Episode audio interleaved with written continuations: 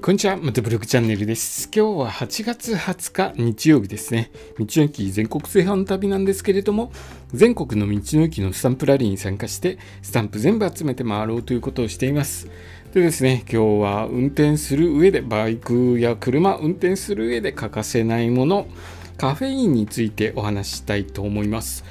えーカフェインはですね眠気を覚ます効果があることを知らされていますけれども実はですねそれだけではないんです。カフェインは集中力や記憶力を高める効果もあります。またカフェインを取ることによって交通事故や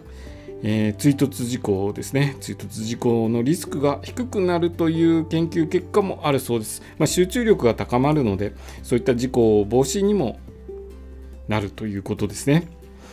しかしカフェインにはメリットだけではなくデメリットもあります。カフェインを過剰に摂取すると、えー不眠眠れなくなったりとか、えーまあ、不安定な状態になったりとか動悸高血圧高血圧などの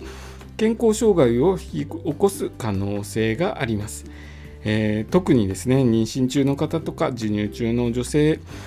カフェインの摂取量影響を受けやすいため摂取量十分に注意する必要があります、えーではカフェインの摂取量はどれぐらいが適切なのでしょうか？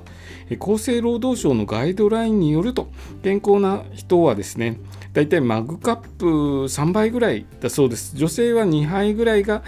いいそうです。えマグカップ大体 200cc ぐらいですね。200cc、250cc ぐらいのマグカップ3杯ぐらい大人の男性で3杯ぐらい女性で2杯ぐらいというのを覚えておいていただければ、えーいいかなと思います。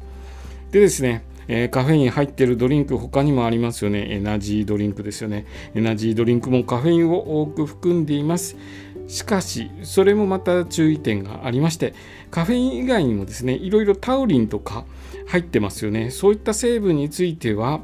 安全性や相互作用について一切解明されてないそうなんですよね。そのため、エナジードリンクを飲む時には、1回につき 1, 1本まで、1日につき2本ぐらいを限度に飲むのがいいそうです。暑い夏続いてますよね。僕はコンビニとか立ち寄った時に、